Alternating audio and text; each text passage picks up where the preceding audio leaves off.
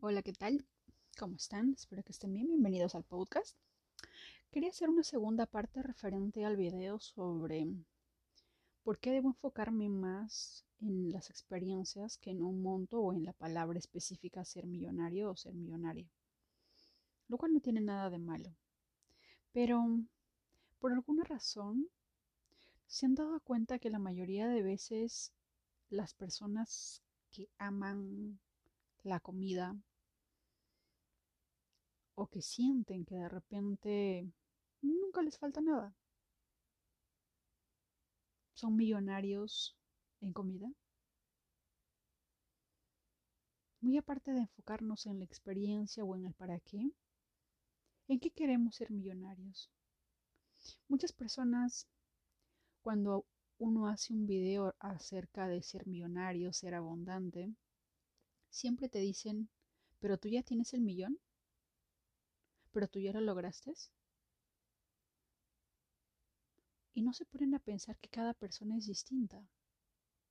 Hay personas que quieren ser millonarias en amor, millonarias en paz, millonarias en bendiciones, millonarias en comida, millonarias en viajes, millonarias en experiencias que les haga sentir vivos, millonarios en salud, millonarios en educación. ¿Qué tipo de millonario quiero ser? Yo me hice esa pregunta y normalmente la, única pregunta y la única palabra que siempre se me, se me viene a la mente es que quiero ser millonaria en paz. ¿Quién no quiere paz, tranquilidad, equilibrio en su vida? Por sobre todas las cosas, prefiero la paz. Estar en paz conmigo mismo, estar en paz con las personas, estar en paz con el mundo. Y más aún en estos momentos. ¿Cuántos de nosotros quisiéramos ser millonarios en salud? Y no solo yo, toda mi familia. ¿Cuántas personas se nos han ido por el COVID, por el cáncer, por el SIDA? ¿Cuántas personas se nos van porque no son millonarios en salud? Hace poco falleció una amiga cercana a mi madre por cáncer del colon. Y hay personas que no quieren ser millonarias en dinero, en lujos. Hay personas que quieren ser millonarias en, en la naturaleza. Fue una pérdida muy lamentable, muy triste. Era su mejor amiga. Pero, ¿cuántas enfermedades nos quitan a las personas que más amamos? A las personas que son cercanas a nosotras. A las personas que son especiales para nosotros.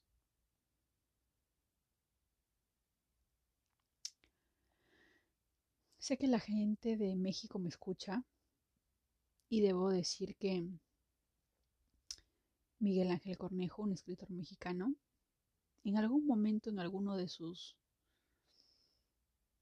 videos escuché algo muy interesante y decía algo como, si la educación no te enseña a ser humano, eso no es educación. Y lo decía por los doctores, los científicos, que en vez de promover y buscar la salud, crean nuevos males. Y eso es sumamente lamentable. No hay ética. Muchas personas, y si es que alguien de Perú me está escuchando, de México también, es que si vamos a los hospitales prácticamente tenemos que estar con, con, el, con un hígado afuera o con el corazón saliéndonos del pecho para que recién en el área de emergencias nos atiendan. Eso nos dice lo mal que está la salud, lo mal que está el área de medicina. Encontrar un buen doctor toma tiempo. Encontrar a alguien que realmente le importe verte bien toma tiempo y cuesta. Y saliéndonos un poco del tema, la mayoría de nosotros pensamos que de repente el doctor que visito me está recetando o prescribiendo una medicina porque él piensa que es mejor para mí. Pero se nos olvida un detalle. Siempre que vamos a consulta, siempre vamos a encontrar varias personas, dos o tres, de diferentes químicas farmacéuticas, con sus grandes maletas llenas de medicinas y muestras, para mostrarlas al doctor y decirles que debe de promover dicha medicina. Y yo me pregunto, ¿esa medicina es apta para todos?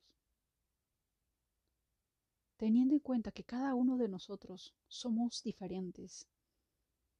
Hay personas a las que una medicina les hace bien y hay, y hay otras a las que no. Yo digo y me pregunto, ¿la medicina que me receta lo receta porque él sabe que me hace bien o porque alguien más le dice, oye, promueve esta medicina y quién sabe, te vas a llevar esto, te vamos a dar esto o lo otro, qué sé yo. No podemos saberlo. Pero si hay un doctor escuchando esto, me encantaría saber cuál es la opinión y cuáles son los conceptos y cómo es que se basan cuando tienen tres o cuatro o cinco químicas farmacéuticas ofreciendo sus productos. ¿Qué ganan ustedes cuando promueven dicha medicina? ¿Y cómo saben que de verdad nos va a hacer bien? Ya sé que hay doctores estupendos y lo más gracioso e irónico es que la mayoría de doctores que realmente, que realmente de corazón les interesa nuestra salud, normalmente promueven tanto la ciencia como la medicina alternativa. Y las que más defienden la ciencia son personas o son doctores que no se preocupan tanto por nuestra salud. Que de repente somos un número más en la lista de espera en la lista de su día. Ya no nos ven como seres humanos, como alguien que bajo su juramento debe de cuidar y proveer bienestar y salud. Me salí un poco del tema, pero quería compartir eso. No sé. La salud en estos momentos es algo maravilloso. Es algo en el que todos debemos ser millonarios en salud. Porque como dice mi madre y todas las madres del mundo estarán de acuerdo en que sin salud no podemos hacer nada. No podemos llegar a ningún lado. No podemos ni siquiera levantarnos de nuestra cama sin salud. Y ahí va mi pregunta. ¿Para qué quieres ser millonario? ¿En qué quieres ser millonario? ¿En qué quieres vivir en abundancia? También, también me he dado cuenta que muchas veces somos el resultado de la programación de lo que le faltó a mi madre o a mi padre. A mi madre siempre desde pequeña le faltó comida. Nunca había suficiente. Había muchísimo menos. Por lo tanto, desde que yo he nacido, siempre se me ha, siempre había comida, siempre hubo y siempre la hay. Y siempre mi madre se ha enfocado en ello. Y yo quiero hacerte una pregunta. ¿Qué es lo que le faltó a tu madre o a tu padre? ¿Qué es lo que a ti no deja que te falte? Esas programaciones también nos ayudan a entender que en realidad somos el resultado de una serie de vivencias vividas por nuestros ancestros. Pero realmente, ¿quiénes somos nosotros? ¿Quiénes somos si quitamos todas esas experiencias de nuestros ancestros? ¿Cómo quisiéramos ser? ¿A dónde quisiéramos llegar? ¿En qué nos convertiríamos si nos quitamos todas esas reprogramaciones que tenemos arraigados desde nuestra infancia?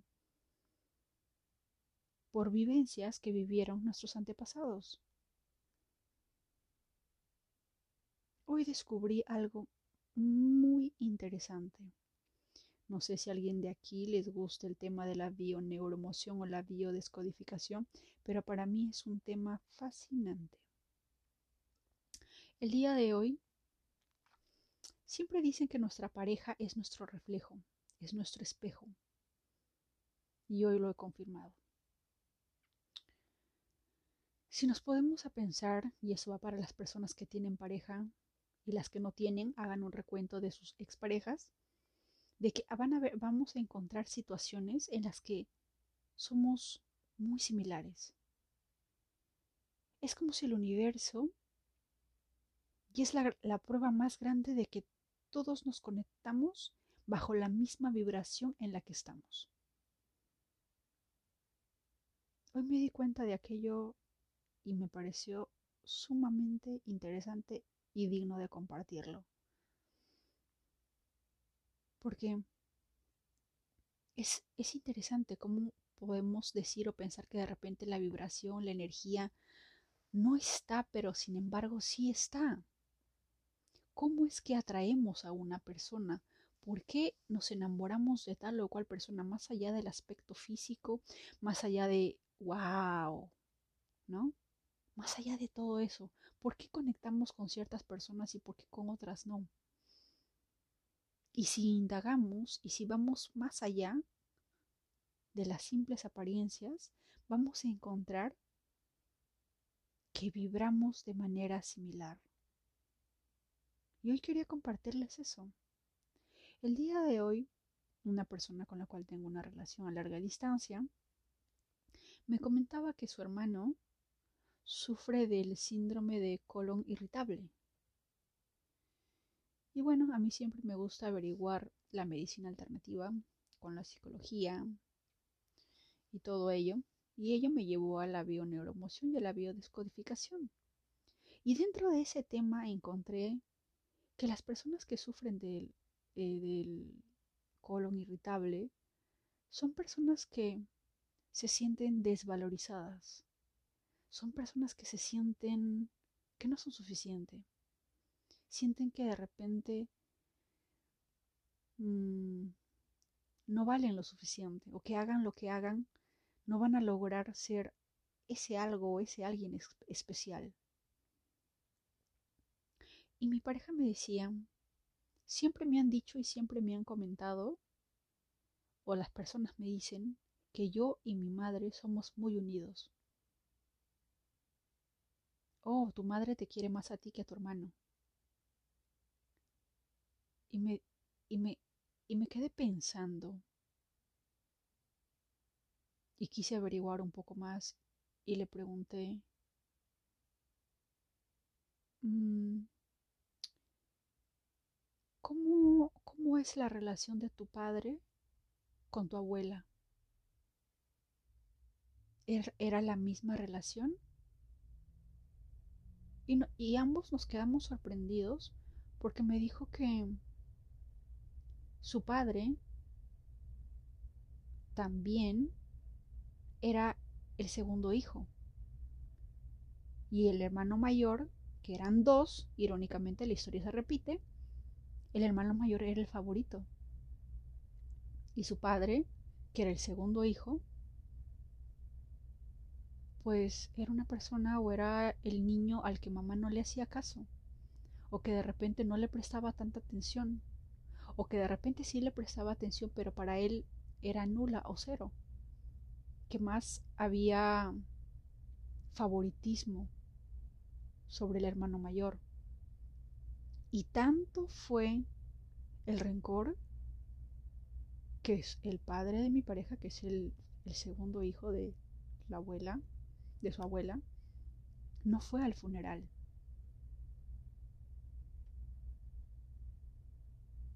Y su padre también tiene el colon irritable.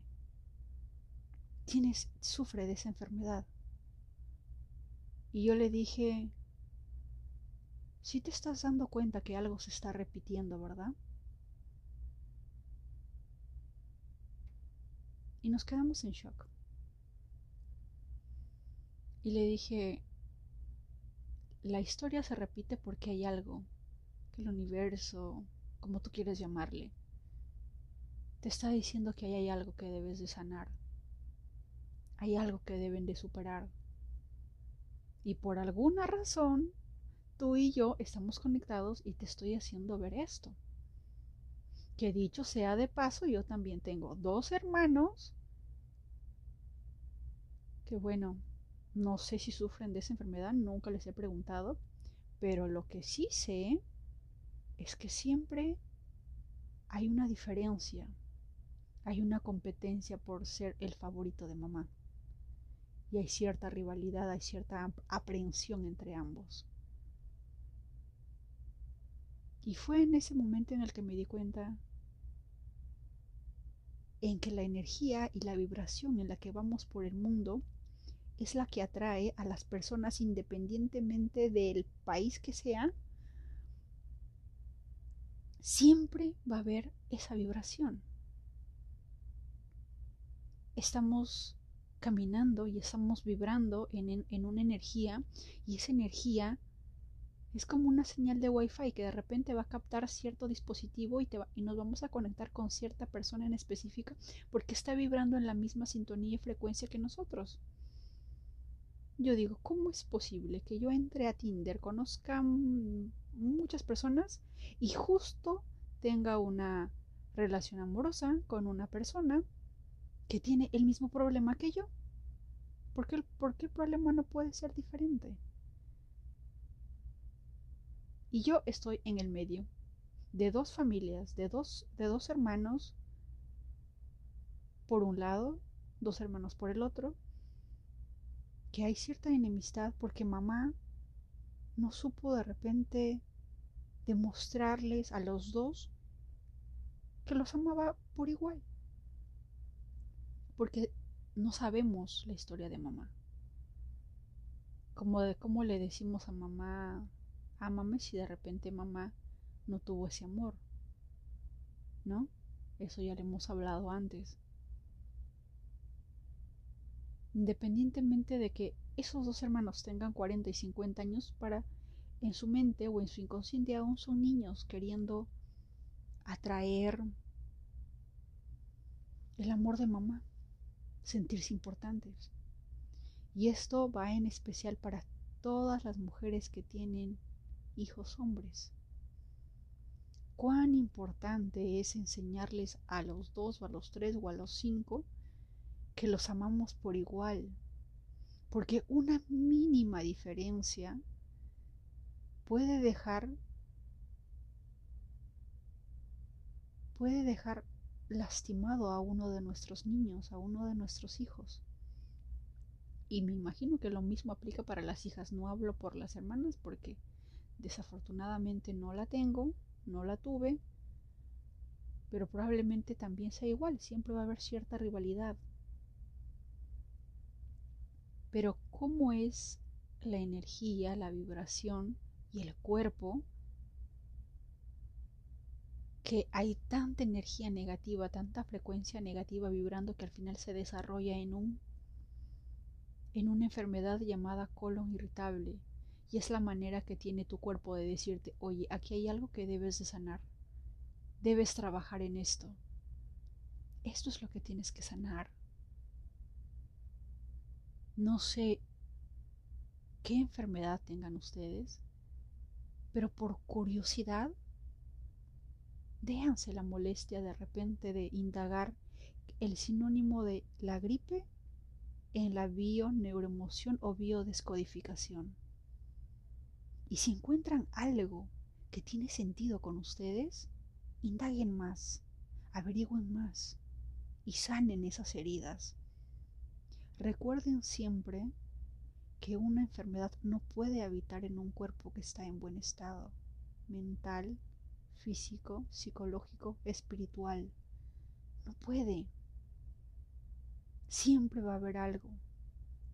El cuerpo es la primera señal de que hay algo mal. Y es interesante y fascinante el tema de la bioneuroemoción y la biodescodificación, porque nos dice que cada parte de nuestro cuerpo, que cada enfermedad va relacionado a algo en específico, pero dentro del tema inconsciente y que una vez que seamos conscientes de ello y trabajemos en ello, irónicamente, y aunque no lo creamos, vamos a ir sanando de a pocos. Podemos hacerlo sin dejar de lado el tema médico, no hay problema. Pero para todas esas personas que de repente tienen una enfermedad que es sumamente difícil y que a veces dicen que no hay cura, Busquemos respuestas a través de la bioneuroemoción, la biodescodificación. Busquemos respuestas en la naturaleza. La madre naturaleza es tan sabia, tan protectora, tan tan llena de amor por nosotros que estoy segura que siempre vamos a encontrar una planta, una hierba, una fruta, una verdura que va a ayudarnos a sanar, averigüemos, seamos curiosos. Y ya que hay gente de México que me está escuchando, quiero darle las gracias porque uno de sus compatriotas, que se llama Carlos Cuauhtémoc, escritor del libro Juventud en Éxtasis, hace muchos años salvó mi vida con su libro. Pero hubo una frase que más que, más que salvar mi vida, me impactó de una manera sumamente fuerte que hasta el día de hoy lo tengo grabado en el cuerpo, en el alma, en el espíritu y en cada molécula de mi ser. Y es la siguiente frase, que no sé si, no sé si resuene contigo, pero igual lo comparto. Podemos darnos el lujo, perdonen por la palabra, Podemos darnos el lujo de ser unos estúpidos si así lo deseamos, pero jamás, jamás debemos darnos el lujo de ser ignorantes. Siempre seamos curiosos, siempre averiguemos más. No me creas lo que yo te digo. Averígualo por ti, experimentalo por ti, búscalo por ti mismo. Y poco a poco vas a ir encontrando respuestas porque una persona acepta la verdad de otra persona solamente cuando la encuentra dentro de sí misma. Es por eso que a veces algunas personas nos dan un libro o nos dicen algo y no suena con nosotros hasta ese momento en específico en el que lo encontramos en nosotros y recién decimos, ¡Ah! oh, tenía razón. Es lo mismo tenemos que experimentarlo en nuestra conciencia, en nuestro cuerpo, en nuestro espíritu, para poder recién darnos cuenta. Si hay algo que encarecidamente les voy a pedir a todos, es que seamos curiosos, siempre. Como decía Einstein, yo no soy un genio, soy simplemente curioso. Seamos curiosos. No digamos amén a todo lo que alguien nos dice. siempre busquemos más, siempre indaguemos más. Porque a veces por ignorar un tema o por ignorar algo, no tenemos ni la más mínima idea de lo que eso puede afectarnos psicológicamente, espiritualmente, monetariamente, en el tema de la salud también. ¿Cuántas veces nos dejamos guiar por lo que otras personas dicen? Porque confiamos ciegamente tal vez, pero no, no indagamos, no averiguamos, no somos un poquito más curiosos.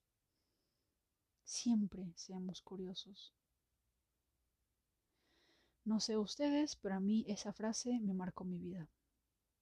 Así que querido, mi querido y hermoso México, gracias por traer, cuidar o tener a alguien de México como Carlos Cuauhtémoc. De verdad, muchas gracias. Tengo tanto que agradecer al pueblo mexicano de veras que no he ido, pienso ir en algún momento, pero dos personas, dos escritores mexicanos salvaron mi vida. Uno me sacó de del mundo de la ignorancia, por así decirlo. Claro que siempre vamos a ser ignorantes, porque siempre, siempre, siempre, siempre es imposible saberlo todo. Pero siempre, como decía mi abuelo, que en paz descanse, hay que ser menos que el día anterior. Siempre sepamos, siempre averigüemos, siempre seamos curiosos. Siempre. La curiosidad nos va a llevar a sitios nunca antes vistos, a experiencias que nunca hemos vivido y nos va a abrir las puertas a nuevas oportunidades, a nuevos mundos por descubrir. Seamos curiosos. Siempre. Gracias México. Un saludo para todos. Sé que hay gente de Argentina, Colombia, Ecuador. Un saludo, muchos abrazos, muchas bendiciones. Esperemos todos estar bien y mejor de lo que estamos en estos momentos viviendo. Y a partir de ahora siempre preguntémonos, ¿en qué quiero ser millonario? ¿Para qué quiero ser millonario? ¿O para qué quiero ese millón?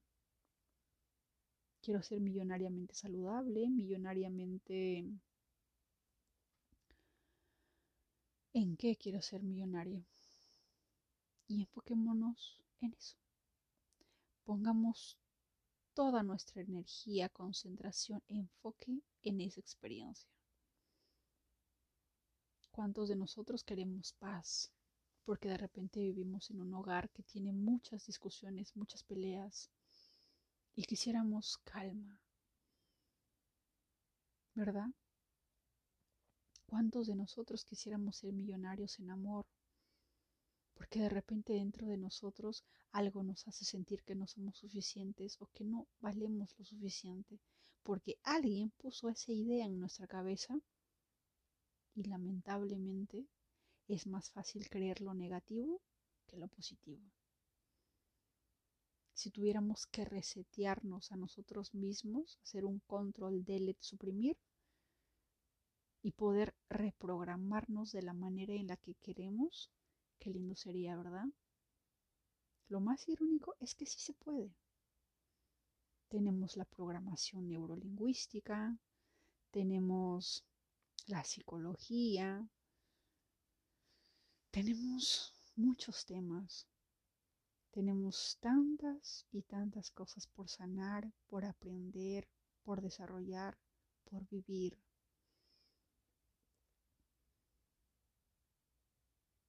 Seamos millonarios en experiencias, seamos millonarios en generosidad, seamos millonarios en gratitud que la magia de la gratitud esté en todos nuestros corazones, ya que la magia de la gratitud hace posible que muchas más bendiciones vengan a nuestro hogar, a nuestra alma y que estén con nosotros siempre.